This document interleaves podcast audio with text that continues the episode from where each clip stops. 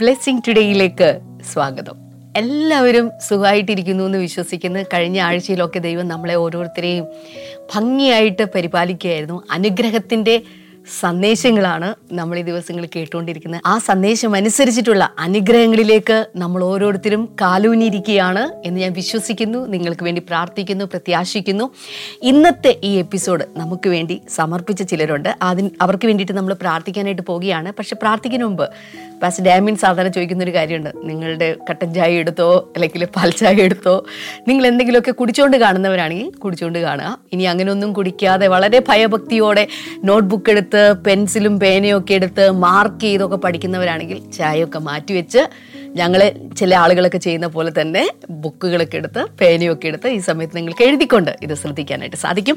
അതിനു മുമ്പ് നമ്മൾ ഒരുമിച്ച് ചേർന്ന് ഇന്നത്തെ സ്പോൺസേഴ്സിന് വേണ്ടി പ്രാർത്ഥിക്കാം. ഇന്നത്തെ ആദ്യത്തെ നമ്മുടെ കോൾ സ്പോൺസർ എന്ന് പറയുന്നത് പാലാരിവട്ടത്തു നിന്ന് ആൻസി ബിനു ഫിലിപ്പാണ്. നമുക്ക് ഏറ്റവും അനുഗ്രഹിക്കപ്പെട്ട വളരെ സന്തോഷമുള്ള ഒരു കുടുംബമാണ് brother Binu and Ancy. Thank you so much Binu and Ancy.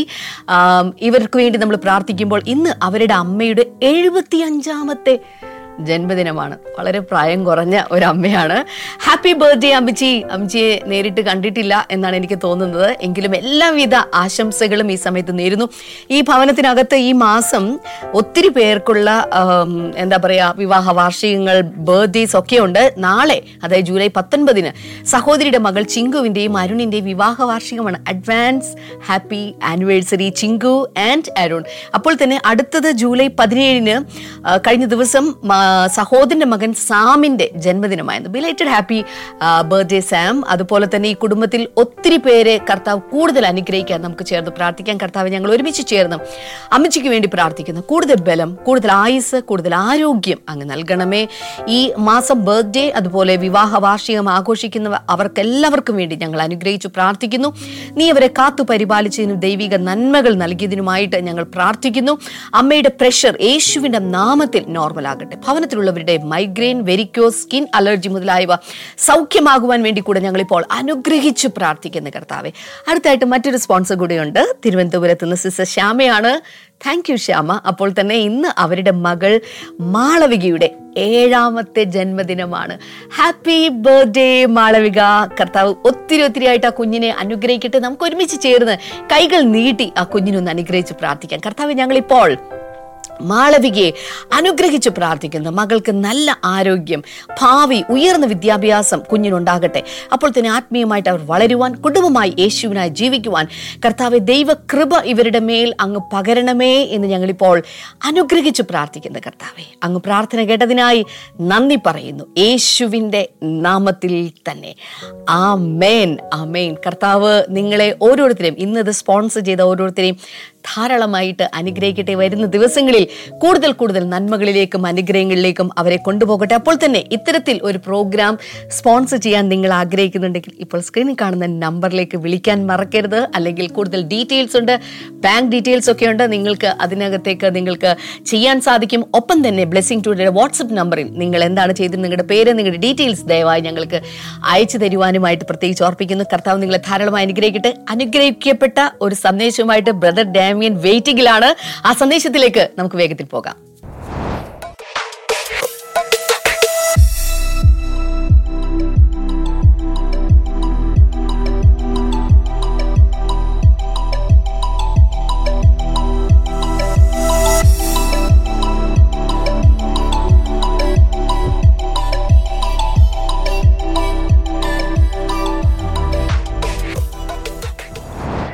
Yes, blessing series തുടരുകയാണ്.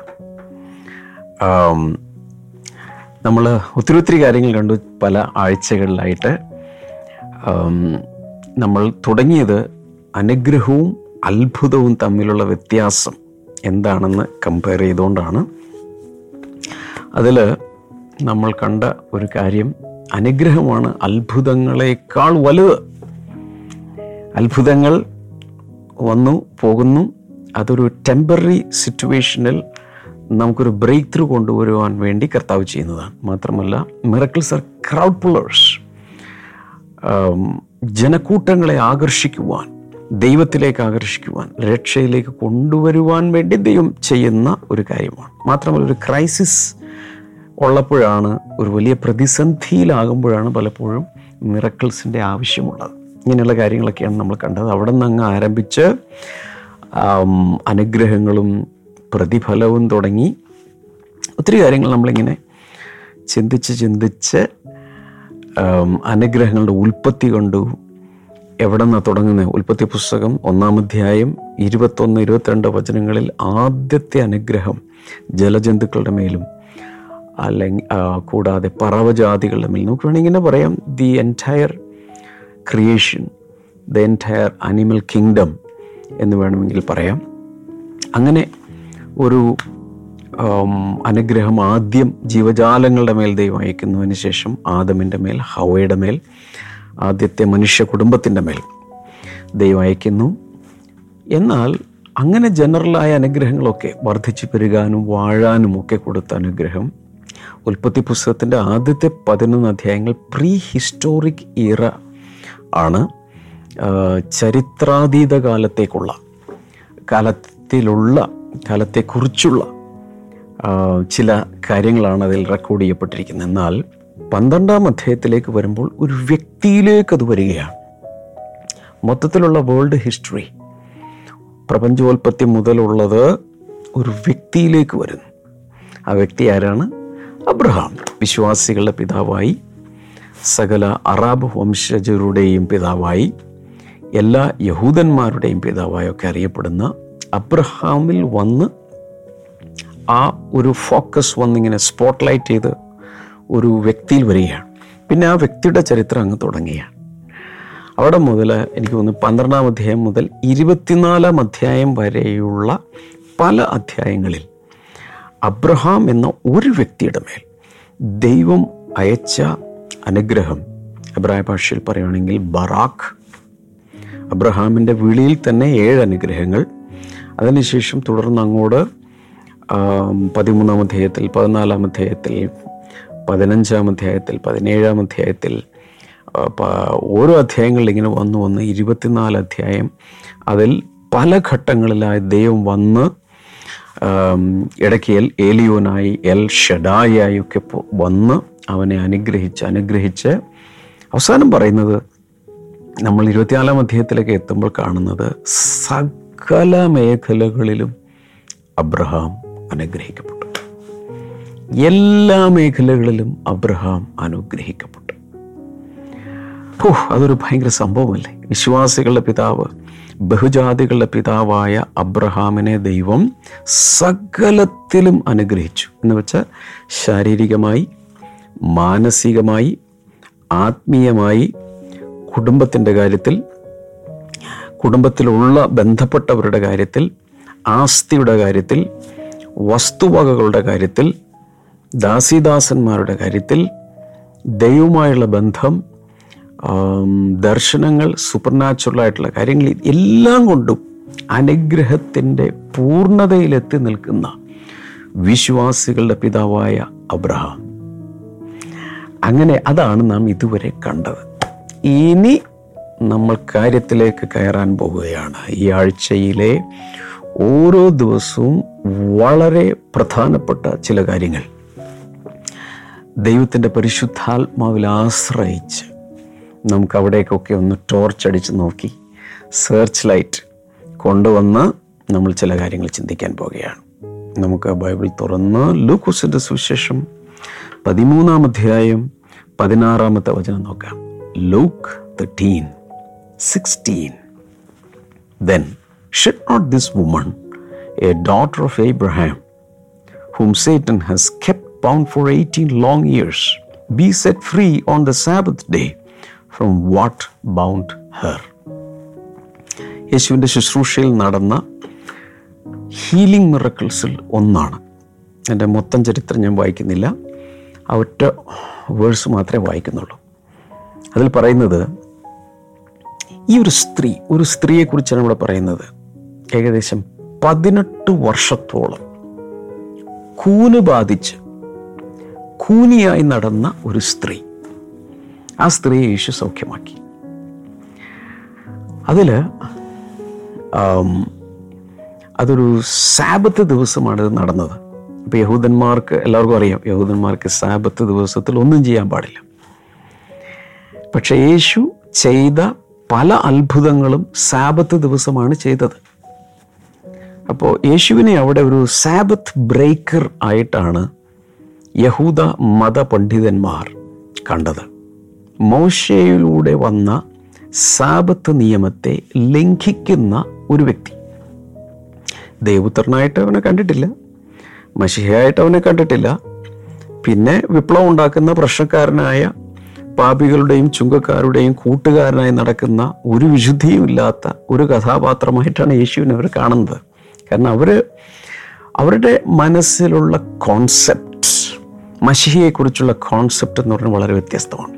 ആലോചിച്ച് നോക്കൂ, ഉൽപ്പത്തി പുസ്തകം മുതലുള്ള അഞ്ചധ്യായങ്ങൾ, ഉൽപ്പത്തി, പുറപ്പാട്, ലേവ്യ, സംഖ്യ, നിയമാവർത്തനം തുടങ്ങിയ അഞ്ച് പുസ്തകങ്ങൾ സൻഹെദ്രിൻ സംഘം ബൈഹാർട്ട് ചെയ്യുമായിരുന്നു. ഈ അഞ്ച് പുസ്തകങ്ങൾ, പെന്റാറ്റ്യൂക്സ് എന്നറിയപ്പെടുന്ന അഞ്ച് പുസ്തകങ്ങൾ, എത്ര വചനങ്ങൾ നമുക്ക് കാണാതെ അറിയാം. വചനങ്ങൾ ഇതങ്ങനെയല്ല, മൊത്തം അഞ്ച് പുസ്തകങ്ങളും അവർ മനപാഠം പഠിക്കുമായിരുന്നു. എങ്കിൽ മാത്രമേ സൻഹെദ്രിൻ സംഘത്തിൽ ഈ എഴുപത് എഴുപത് മുപ്പന്മാരാണെന്ന് എനിക്ക് തോന്നുന്നു, ആ സംഘത്തിൽ അംഗത്വം കിട്ടുകയുള്ളൂ. Top കൗൺസിലാണ്, religious കൗൺസിലാണ്. അങ്ങനെയുള്ളവരുൾപ്പെടെ ദൈവവചനം ബൈ ഹാർട്ട്, ഒരു വചനമല്ല അഞ്ച് പുസ്തകങ്ങൾ മുഴുവൻ ബൈ ഹാർട്ട് ചെയ്ത അവർക്ക് പോലും ദൈവത്തെക്കുറിച്ചും ദൈവപുത്രനെക്കുറിച്ചും വരുവാനിരിക്കുന്ന മശിയെക്കുറിച്ചും വെളിപ്പാട് കിട്ടിയില്ല. അതിൻ്റെ അർത്ഥം ദൈവവചനം മുഴുവൻ ചുമ്മാ ബൈ ഹാർട്ട് പഠിച്ചിട്ടും കാര്യമില്ല. അകത്തേക്ക് വരുന്ന ദൈവവചനം ഒരു വെളിപ്പാടായി മാറണം. അതുകൊണ്ട് യേശു അവരെ നോക്കിയിട്ട് പറഞ്ഞു, നിങ്ങൾ തിരുവെഴുത്തും ദൈവശക്തിയും അറിയായികയാൽ തെറ്റിപ്പോകുന്നു. തിരുവെഴുത്തും ദൈവശക്തി അറിയായികയാൽ അവർ തെറ്റിപ്പോയി. അപ്പം തിരുവെഴുത്ത് അറിയാ എന്ന് പറഞ്ഞാൽ ബൈഹാർട്ട് പഠിക്കുക എന്നല്ല അർത്ഥം. ജീവിതകാലം മുഴുവൻ അവർ ദൈവവചനമാണ് പറഞ്ഞുകൊണ്ടിരുന്നത്, ദൈവവചനം. പക്ഷേ ശരിയായ രീതിയിൽ ദൈവശക്തിയെ തിരിച്ചറിയാതെ, തിരുവെഴുത്ത് കൃത്യമായി മനസ്സിലാക്കാതെ അവർ വഴിതെറ്റിപ്പോയി. എന്നിട്ട് ദൈവം തന്നെ മനുഷ്യരൂപത്തിൽ വന്നവനെ ക്രൂശിച്ചു. എനിവേ, ഇവിടെ യേശു വന്നു ശബത്തിൽ, ശബത്തിൻ്റെ നിവൃത്തീകരണമായിട്ട്, ശബത്തിൻ്റെയും കർത്താവായിട്ടാണ് അവൻ വന്നത്. അറ്റ്ലീസ്റ്റ് അവർക്ക് അറിയില്ലെങ്കിൽ ചോദിച്ച് മനസ്സിലാക്കാം. എന്നാൽ അതിന് അവരെ അവരുടെ ദുരഭിമാനം അല്ലെങ്കിൽ അവരുടെ മതഭ്രാന്ത് അനുവദിച്ചില്ല. ഇന്നും മതത്തിൽ ഭ്രാന്ത് പിടിച്ച്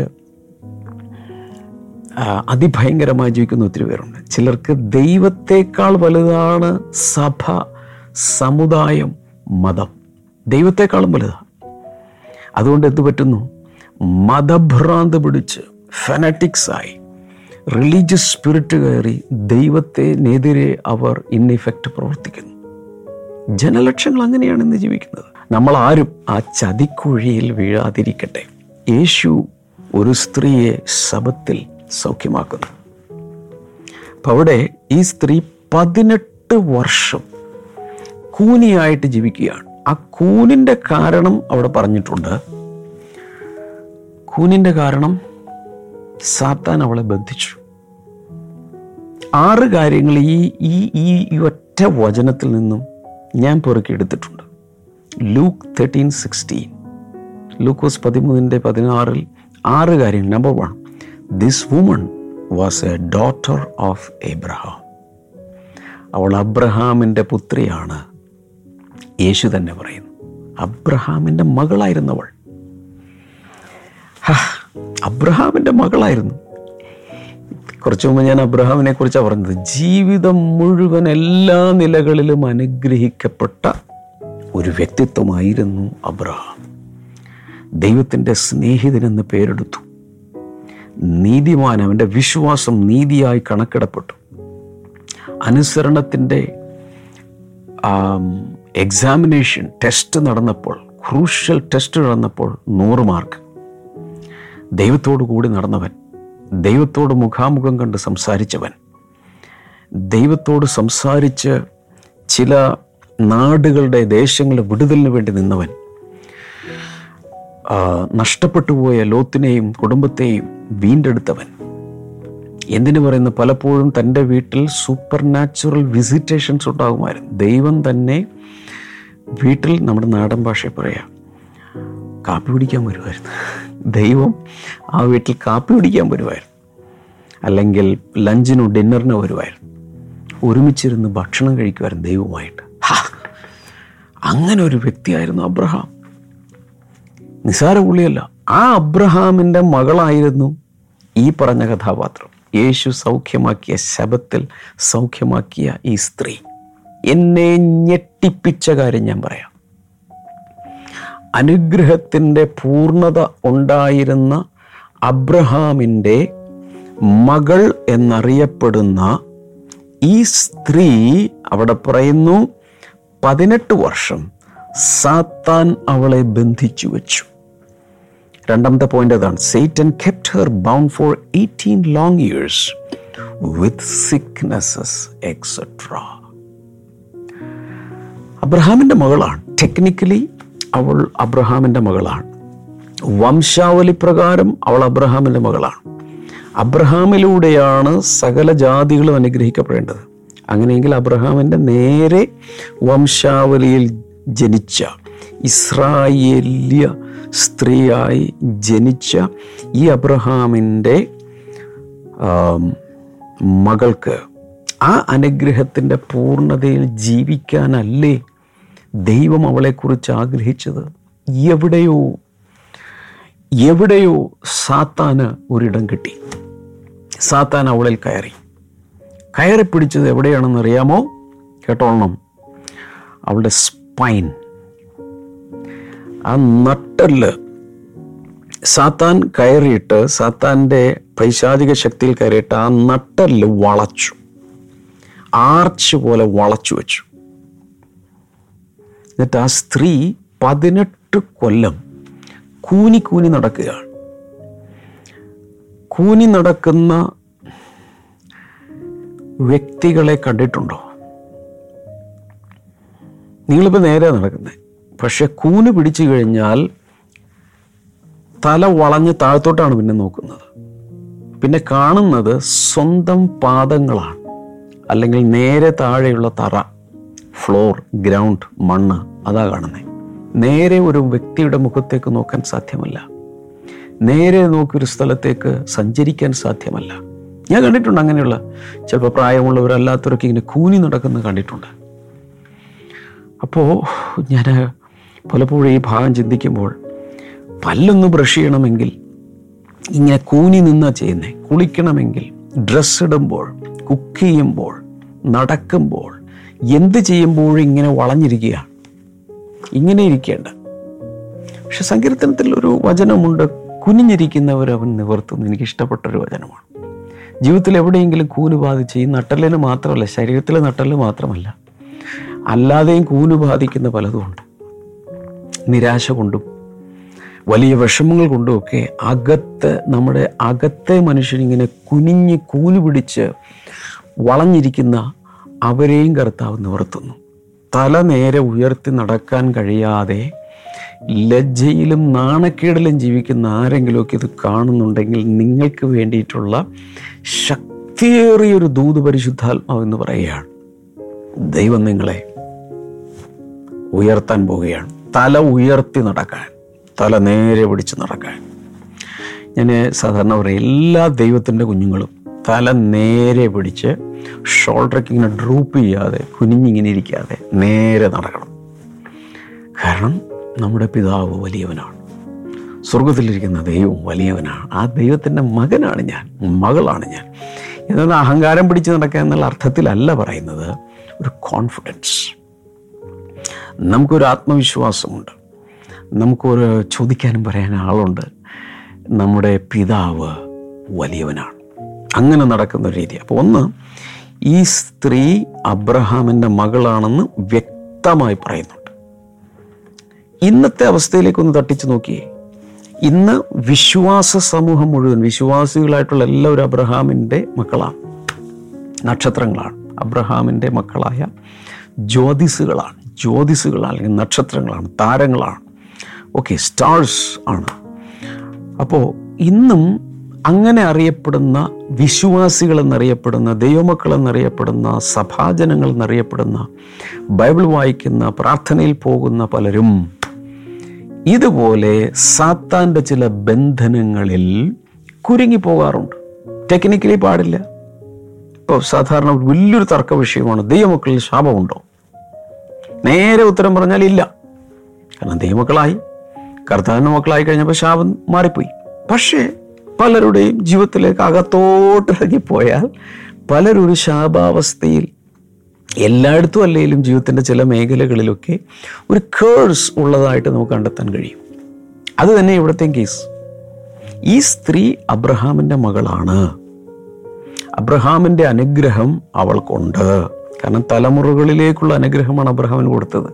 അബ്രഹാമിനും സാറായും ഇസ്ഹാക്കും കൂടി അനുഭവിച്ച് അവരെ കുഴിയിലേക്ക് പോകുമ്പോൾ തീരുന്നൊരു അനുഗ്രഹമല്ല അബ്രഹാമിൻ്റെ മേൽ ദൈവം, അത്യുന്നതനായ ദൈവം ഉന്നതമായ അനുഗ്രഹം പല ഘട്ടങ്ങളിൽ, എൽ ഏലിയോൻ്റെ അനുഗ്രഹം, എൽ ഷദായുടെ അനുഗ്രഹം, അല്ലെ മൽക്കിസേദക്കിലൂടെ വന്ന അത്യുന്നതമായ അനുഗ്രഹം, സന്തതി പരമ്പരകളുടെ മേലുള്ള അനുഗ്രഹം, അതുപോലെ സന്തതികളെ ദൈവം ഉയർത്തുമെന്നുള്ള, എലിവേറ്റ് ചെയ്യുമെന്നുള്ള അനുഗ്രഹം, പിന്നെ വിശാലതകളുടെയും വർധനവിൻ്റെയും അനുഗ്രഹം, ഇങ്ങനെ തുടങ്ങിയുള്ള ഭയങ്കരമായൊരു അനുഗ്രഹമാണ് അബ്രഹാമിൻ്റെ മേലുള്ളത്. ഈ അബ്രഹാമിൻ്റെ അനുഗ്രഹം ടെക്നിക്കൽ ഇവളെ മേലുണ്ടെങ്കിലും പ്രാക്ടിക്കൽ ലൈഫിൽ ഇവൾ കൂനിയാണ്. സാത്താൻ അവളെ ബന്ധിച്ചിരിക്കുകയാണ്. അതിൻ്റെ കാരണം ഞാൻ പറഞ്ഞു, എവിടെയോ പതിനെട്ട് വർഷങ്ങൾക്ക് മുമ്പ് അവളുടെ ജീവിതത്തിലേക്ക് നുഴഞ്ഞു കയറാൻ സാത്താൻ ഒരവസരം കിട്ടി. വചനത്തിൽ എന്താണെന്ന് പറഞ്ഞിട്ടില്ല, അതുകൊണ്ട് ഞാനത് പറയുന്നില്ല. എന്തോ ഒരു കാരണത്താൽ പിശാചിനിടം കിട്ടി കയറി. മൂന്ന്, Jesus came to set her free. യേശു വന്നു എന്തിനു വേണ്ടി? അവളെ സ്വതന്ത്രമാക്കാൻ. ഓ hallelujah, hallelujah, hallelujah, hallelujah, hallelujah. എനിക്കങ്ങ് പറയാൻ തോന്നുന്നു, എൻ്റെ മേലെ ഞാൻ ആ അഭിഷേകം ഞാൻ അനുഭവിക്കുന്നു. ഇന്ന് എല്ലാവരും പറഞ്ഞു, ഇന്ന് ഇന്ന് ഇന്ന് ഇന്ന് യേശു നിങ്ങളെ സ്വതന്ത്രമാക്കാൻ വേണ്ടി വന്നിരിക്കുകയാണ്. അങ്ങനെ പറയാൻ വേണ്ടി എനിക്ക് തോന്നുന്നു. ഇതാകുന്നു ഇപ്പോഴാകുന്നു സുപ്രസാദകാലം, ഇതാകുന്നു രക്ഷാ ദിവസം എന്ന് പറഞ്ഞിരിക്കുന്നത് പോലെ ഇന്നാകുന്നു സൗഖ്യത്തിൻ്റെ ദിവസം എന്ന് എനിക്കങ്ങ് പറയാൻ തോന്നുകയാണ്. യൂട്യൂബിലൊക്കെ കാണുന്നവർ, ഫേസ്ബുക്കിൽ കാണുന്നവർ, ലൈവ് ചാറ്റിൽ നിരന്തരമായി അടിച്ചിടുക, ഇന്ന് യേശു എന്നെ സൗഖ്യമാക്കാൻ വന്നിരിക്കുന്നു, ഇന്ന് യേശു എന്നെ വിടുവിക്കാൻ വന്നിരിക്കുന്നു, ഇന്ന് യേശു എന്നെ അനുഗ്രഹിക്കാൻ വന്നിരിക്കുക. എന്താണ് ആവശ്യം അതുപോലെ അങ്ങ് അടിച്ചു എഴുതി വെക്കുക, വാ കൊണ്ട് പറയുക, എല്ലാവരോടും പറയുക, ഇന്ന് ഇന്ന് ഇന്ന്. ഓക്കെ, യേശു അവളെ സൗഖ്യമാക്കാൻ വേണ്ടി വന്നു. അത് it was a Sabbath day. അതൊരു സാബത്ത് ഡേ ആണെന്ന് പ്രത്യേകിച്ച് പറഞ്ഞിട്ടുണ്ട്. ഓർമ്മയുണ്ടോ? God had already blessed the seventh day, Sabbath day. ഓർക്കുന്നുണ്ട്? പണ്ട് കർത്താവ് ആദ്യം മൃഗങ്ങളെ, മൃഗജാലങ്ങളെ അനുഗ്രഹിച്ച്, മനുഷ്യരെ അനുഗ്രഹിച്ച്, പിന്നെ അനുഗ്രഹിച്ചത് സാബത്ത് നാളിനെയാണ്. അതുപോലെ യഥാർത്ഥത്തിൽ ഈ സാബത്ത് നാളിൻ്റെ മേൽ ശരിക്കും ഒരു അനുഗ്രഹമുണ്ട്. പുതിയ നിയമത്തിലെ സാബത്ത് ഒരു ദിവസമല്ല, ആഴ്ചയിലൊരു ദിവസമല്ല, പിന്നെ എല്ലാ ദിവസവുമാണ്. We are in his rest. ഇനി സാബത്തിൻ്റെ അർത്ഥം എല്ലാവർക്കും അറിയാം. You don't need to work any more, I will do it for you എന്ന ദൈവം പറയുന്നത്. നീ വർക്ക് ചെയ്യണ്ട. സാബത്തിൻ്റെ അർത്ഥം നീ വർക്ക് ചെയ്യണ്ട, നീ ലേബർ ചെയ്യണ്ട, നീ അധ്വാനിക്കണ്ട. ഞാൻ ചെയ്തോളാം, നിൻ്റെ കാര്യം ഞാൻ നോക്കിക്കോളാം, നിനക്കുള്ള ഭക്ഷണം ഞാൻ തന്നേക്കാം, റിലാക്സ് റിലാക്സ്, എന്നിൽ വിശ്രമിക്കുക. അതാ പറയുന്നത്.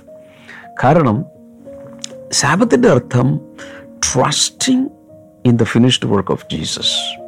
യേശു പൂർത്തിയാക്കിയ അവൻ്റെ പ്രവൃത്തിയിൽ നമ്മൾ വിശ്വസിച്ച് വിശ്രമിക്കുന്നതാണ് സാബത്ത്, പുതിയ നിയമത്തിലെ സാബത്ത്. ഒരു ദിവസത്തിൻ്റെ ആചരണമല്ല, ഒരു ശനിയാഴ്ച ദിവസം ഒന്നും ചെയ്യാതിരിക്കുകയോ വെറുതെ റെസ്റ്റ് ചെയ്യുകയോ ചെയ്യുന്നതല്ല സാബത്ത്. സാബത്ത് എന്ന് പറഞ്ഞാൽ ഇന്ന് ക്രിസ്തുവിൽ വിശ്രമിക്കുക എന്ന് വെച്ചാൽ മടിയന്മാരാകുക എന്നർത്ഥത്തിലുമല്ല. പിന്നെന്താണ്? കർത്താവ് എനിക്ക് വേണ്ടി എല്ലാം ചെയ്ത് പൂർത്തിയാക്കി, ഞാനിപ്പോൾ അവനിൽ വിശ്വസിക്കുന്നു, അവൻ എൻ്റെ കാര്യങ്ങളൊക്കെ ചെയ്തോളൂ എന്ന് പറയുന്നതാണ് സാബത്ത് എന്ന് പറയുന്നത്. അപ്പം ഞാൻ പറയാൻ വന്നത്, പുതിയ നിയമത്തിൽ ഈ ഈ സ്ത്രീ, ഓ ഇനിയാണ് എനിക്ക് ദൂത് നിങ്ങളോട് പറയുന്നത്, ഈ സ്ത്രീ അബ്രഹാമിൻ്റെ മകളായിരുന്നു. ഇന്ന് നമ്മൾ അബ്രഹാമിൻ്റെ പിള്ളേരാണ്. അബ്രഹാമിൻ്റെ അനുഗ്രഹത്തിൻ്റെ പൂർണ്ണത ഇന്ന് ടെക്നിക്കലി നമുക്കാണ്. ശരിക്കും എൻ്റെ അവകാശം ഇന്ന് നമുക്ക് കാണാം. എങ്കിലും പല വിശ്വാസികളും ദൈവമക്കളെന്നറിയപ്പെടുന്നവരും ഒത്തിരി ബന്ധനത്തിലും പ്രശ്നങ്ങളിലും അല്ലേ.